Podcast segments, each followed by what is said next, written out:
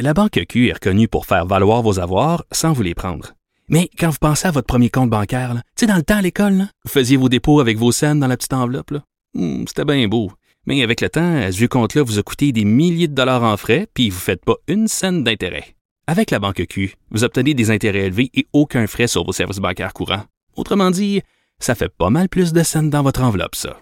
Banque Q. Faites valoir vos avoirs. Visitez banqueq.ca pour en savoir plus.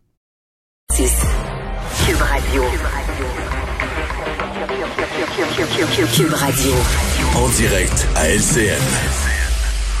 C'est le moment de retrouver Mario Dumont dans les studios de Cube Radio. Mario, euh, c'est une bonne nouvelle, là, le vaccin. Et on a l'impression que le fait que ça arrive avant les fêtes, ça enlève un peu de pression sur le monde politique aussi. hein. Ouais, une bonne nouvelle qu'avait Monsieur euh, Trudeau. En fait, j'ai trois commentaires euh, sur cet événement, deux très positifs, un moins positif. Euh, du côté positif, évidemment, on craignait, c'était une des craintes que le Canada commence à vacciner bien après les autres. Donc, le Canada obtient des doses. C'est des petites quantités quand même. On s'entend que c'est un pas un prix de consolation, mais je dire, c'est un, petit début qu'on va avoir, mais on a des doses, c'est bon pour le moral.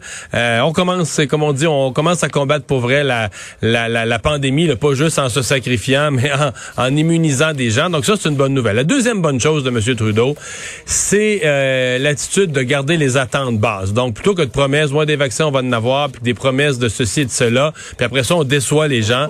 On aime mieux, M. Trudeau aime mieux prendre la pression, puis se faire dire, on attend après toi, on attend après toi. Et quand il le dit, c'est sûr. Et ce qu'il nous donne aujourd'hui, ce sont les doses minimales qu'on est sûr d'avoir. Euh, Peut-être qu'on en aura plus, mais et ça, j'aime cette attitude-là. C'est mieux en politique. Tu sais, dans le fond, ce qui est arrivé à M. Legault, là, de promettre Noël, puis ensuite arracher Noël, enlever Noël, à- offrir un plat de biscuits, puis quand la personne vient pour en prendre un, tu retires le plat. C'est c'est jamais bon en politique. Par contre, Là où euh, je pense que les gens qui se réjouissent trop de l'annonce d'aujourd'hui euh, ont peut-être pas fait l'exercice mathématique complet.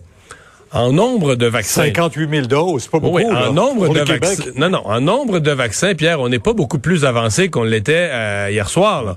C'est-à-dire qu'on est toujours pour le 31 mars. Euh, ce qui est euh, au Canada, euh, bon, 3, 3 millions de personnes vaccinées. Au Québec, on parle d'un peu moins de 700 000.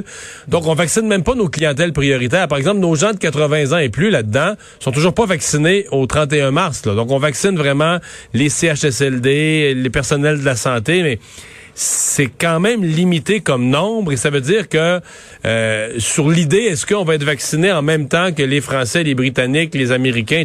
La réponse est toujours non. Peut-être que on- peut-être justement parce qu'il y a d'autres vaccins qui seront approuvés, on réussira à en avoir plus en quantité. Mais sur le quantitatif, moi aujourd'hui, je suis pas beaucoup plus rassuré. Je suis plus rassuré sur le délai, mais pas sur le quantitatif pour pour dire que la population du Canada dans son dans son ensemble va être vaccinée en même temps que les autres grands pays. Je suis pas plus rassuré. Ouais, le ministre qui nous rappelait aujourd'hui hein, que ça ne guérit pas ce vaccin-là et qu'il faut pas avoir ce faux sentiment de sécurité, d'autant plus euh, un peu dans cette optique-là que parlaient aujourd'hui ces experts en, en soulignant qu'il serait peut-être préférable même de fermer pendant deux semaines. Ouais. D'un côté, c'est c'est loin d'être fou, là, parce que euh, ça va pas bien. Le nombre de cas augmente, mais surtout les hospitalisations sont en augmentation importante. Là, depuis dix jours, deux semaines, la courbe des hospitalisations monte euh, pas mal. Donc, puis là, on approche, là, on a passé aujourd'hui le cap des 800. Donc, on approche le fameux 1000 où on dit à partir de là, le, système de santé en arrache vraiment. Donc, moi, Pierre, ce qui, ce ce qui me préoccupe là-dedans, c'est les gens font une proposition intéressante de dire oui, au fait, là, euh, on- de toute façon, les jeunes ne vont plus à l'école. De toute façon, il y a bien des entreprises qui s'arrêtent. On pourrait prendre ça deux semaines pour faire une vraie pause. Par contre, le collectif d'enseignants, de profs d'université se mouille pas ou se risque pas à dire OK, on fermerait quoi là? Les entreprises, dans le cas des usines, c'est pas toujours facile. Des fois, quand tu fermes, là, le, le- le nettoyage des machines que tu viens de fermer, puis le redémarrage, des fois, ça prend ça deux semaines. Euh, après ça, est-ce que tu fermes les centres commerciaux? Tu leur enlèves la semaine avant Noël, puis la semaine après Noël? Euh, tu sais, c'est donc c'est plus facile. Tu sais, le principe général de dire, hey, on fait, comme on dit, on, ferme le breaker pendant deux semaines pendant le temps des fêtes, c'est plein de bon sens. Mais tu te mets dans la chaise du gouvernement puis tu l'appliques secteur par secteur. Mais Pierre, il faudra faire quelque chose. Là, présentement, on a annulé les rassemblements, mais le nombre de cas monte toujours. Il faudra faire quelque chose. On verra euh, des prochains jours encore. Ouais, cette nous semaine, il y aura des annonces, On dit qu'on y a pensé. Ah, on y avait pensé du côté de Québec d'ailleurs à, à fermer, euh, à mettre sur pause aussi. Euh, Michael Sebia a été nommé aujourd'hui euh, sous-ministre des Finances à Ottawa. On sait qu'à la Caisse de dépôt, il y a eu beaucoup de changements, mais il y avait deux, euh, deux poulains, disait-on à l'époque, qui étaient sur la, la, dans la course pour devenir président. C'est Charles qui l'a eu. McItal, peut-être malheureux, euh, qui était vice-président, quitte, lui, ou quittera au cours des prochains jours. On dit qu'il s'en va du côté d'une firme américaine. Ouais. Mais c'était le patron du REM, Mario. Oui, absolument. Mais tu sais, des fois, les gens chialent, là, les, nos sociétés d'État, les gens sont trop payés, sont bien payés. Pensez-vous pas qu'il va faire une passe de cash, qu'une entreprise euh, privée va, va y offrir? Il a fait sûrement une offre là, euh, plus intéressante que ce que la Caisse est, peut payer, euh, compte tenu que c'est une société d'État. Il y a ça aussi. Mais oui, certainement un peu déçu de ne pas avoir été choisi comme président de la Caisse de dépôt. on dit du côté de la Caisse quand même que la stabilité est là, qu'on a des gens compétents pour continuer à gérer le, le REM. Donc, c'est le monde des affaires. je pense que la Caisse a les reins solides. Moi, je suis pas inquiet pour la, la suite pour la Caisse. Ouais. Et on souhaite à Monsieur Tal la, la, meilleure. Merci pour ces services précieux rendus à la Caisse de dépôt. Oui, la, la, meilleure des chances dans les défis dire, futurs. Oui. oui. ils seront nombreux sans aucun doute. Merci Mario. Au revoir. Au revoir. Alors Alex, ben il n'y a pas juste au Québec là qu'on euh, on a beaucoup de cas de Covid, hein? Oui, ça va être bien accueilli aussi là la nouvelle des vaccins donc qui vont arriver au Canada, euh, dit-on d'ici la fin du mois.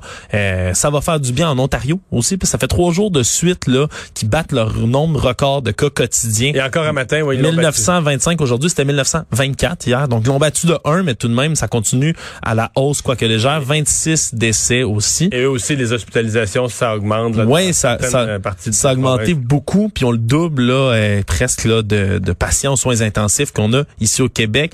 Manitoba, Saskatchewan, ça a baissé un tout petit peu en bas de la moyenne. Puis aux États-Unis, Mario, c'est encore une fois des chiffres qui sont énormes. On est à 174 000 nouveaux cas et plus. Puis ça va mais, la, mais la, la, journée n'est pas finie. La Plus, journée plusieurs pas États font leur rapport en soirée. Plusieurs États. On va être encore au-dessus des 200 000. Ben oui, Pour une, on... je sais pas combien de journée consécutive au-dessus non, des 200 000. Non, j'ai pas, vu dans les dernières journées. Cinquième, mais, ouais. mais depuis sept jours, c'est 1 341 000 nouveaux cas dans les sept derniers jours qui ont été rapportés. Puis ça ne va qu'aller à la hausse là, à la suite du Thanksgiving, donc euh, ils sont qui avait été au-dessus- fêté. Ils sont au-dessus de 100 000 hospitalisations maintenant.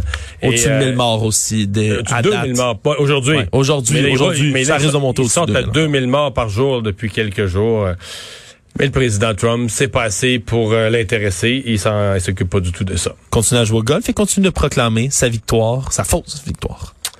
Merci Alex, merci à vous d'avoir euh, été là. C'est Sophie Durocher qui s'installe dans un instant. On se retrouve demain.